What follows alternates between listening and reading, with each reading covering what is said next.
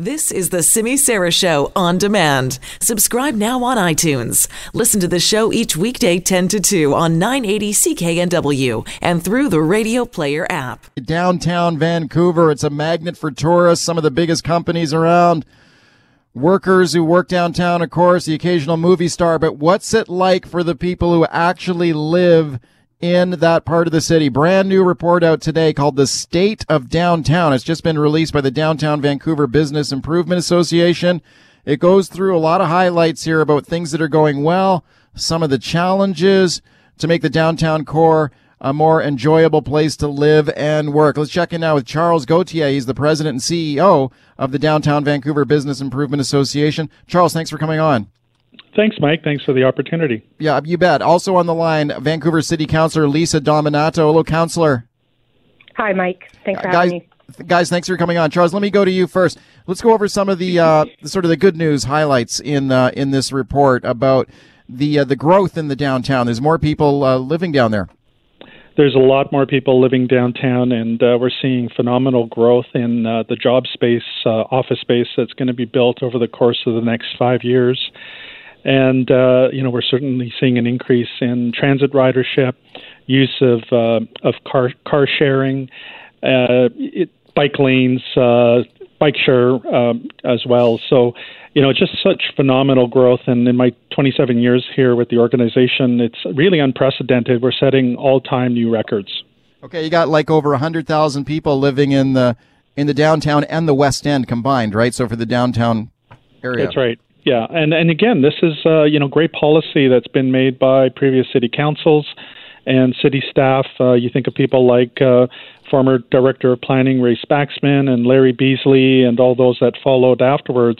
You know, set the uh, the wheels in motion uh, to have people live uh, close to where they work, and uh, you know we're really at the forefront in North America on this particular issue.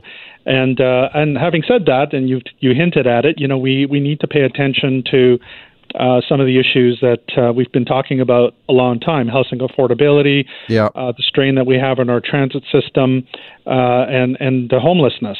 Uh, so, yeah. Uh, the intent of the report was to look back to 2018, what's been happening, the trends that we're seeing, and then paying attention to those challenges that we all have to work together on.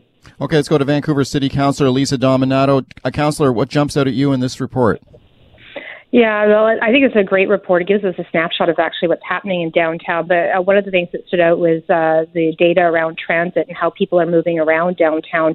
And I think it speaks to a, a bigger issue is that we really need to, as you know, office space is expanding and more people are living downtown and working downtown, is how people move around.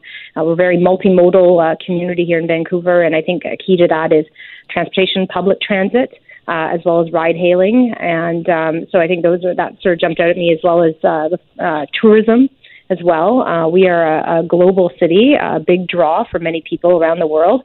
And how are we activating our city uh, in, in when we have tourists visiting? It'd be nice if we could get uh, ride hailing. Uh, you know, hopefully that happens. It would be. yeah, I mean, hopefully that happens this year. And for a world class city, Charles, Charles, let me go back to you. I know you've been outspoken on this issue too. I mean, I've spoken to some people who are visiting Vancouver, sometimes maybe for the first time, and they show up here and they take their phone out and say, "Oh, I'm going to call my Uber." And then they're looking at their phone. What's going on? My Uber doesn't work, and they're just stunned. We don't have it. It's ridiculous. Yeah, well, yeah, and, and I heard a story yesterday from one of my staff that came back from uh, holidays, and he had a two, he didn't have it, but he saw people standing in line at the uh, at the airport and uh, people were there for two hours. This is, I believe, just a day or two ago. Oh. Uh, yeah, it's an embarrassment. And uh, yes, we're part of the Rideshare Now coalition. Uh, you know, I'm not the lead on that particular issue, but Ian Tostenson yeah. has been uh, mm-hmm. holding the mantle on that. Uh, yeah, it can't come soon enough. Okay, I agree with you there. Let's talk about some of the challenges for the downtown and go back to Councillor Dominato. Councillor, like one of the things that jumps out at me here is, you know, we always talk about housing affordability and, and we've seen how uh, prices have come down a bit. We've seen a, a drop in the market, but still very expensive for people to live downtown, right? Yeah, absolutely. I mean, that is. I was actually just at a, a morning session this uh, at the UDI uh, talking about rental housing and how do we provide more rental housing because yeah. there's a, an undersupply and so we need to work in partnership with the development community and others not for profits, for instance, and leveraging their lands to um, uh, create deeper affordability um, for a wide range of incomes. And so that is a, a priority and, and definitely uh, stands out as we talk about um, uh, the vibrancy of the downtown.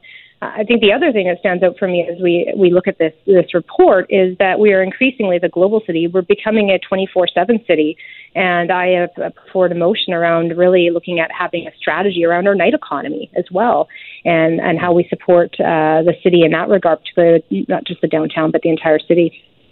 Okay, the night economy. That's interesting. You go back to Charles Gauthier. I mean, what about that? What, what about getting SkyTrain hours extended? Wouldn't that help?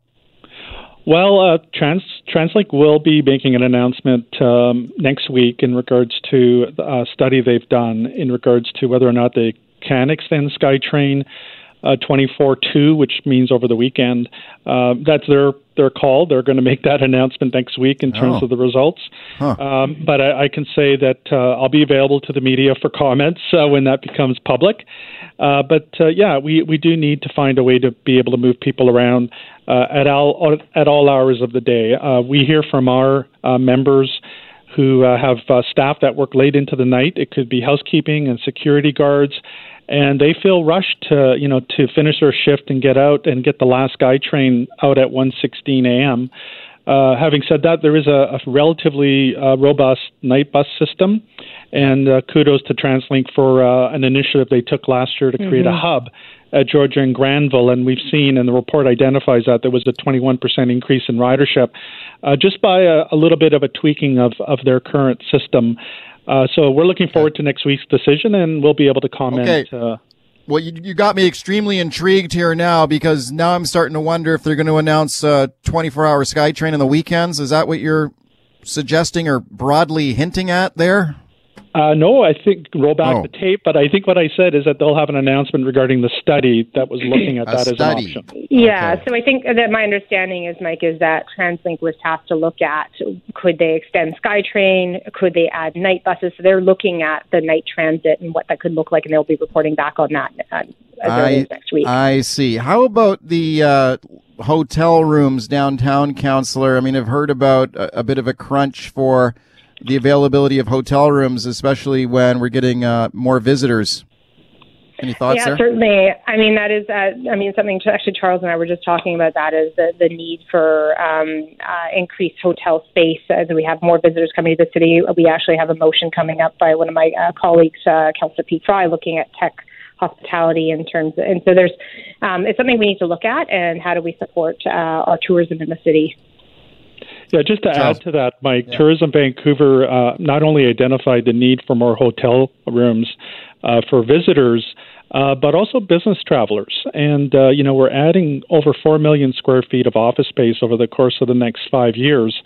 Uh, you know, we need to be able to accommodate uh, business travelers that are coming to our city uh, to do business and to potentially explore the opportunity to invest in our community.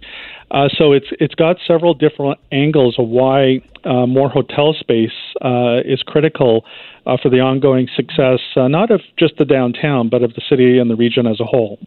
Okay, speaking to Charles Gauthier, Downtown Vancouver Business Improvement Association, Vancouver City Councilor Lisa Dominato about today's report on the state of, of downtown. Charles, um, what about uh, cruise ships? This is nothing but good, right? And we bring in cruise ships, people come here, they spend their money, go home. This is good.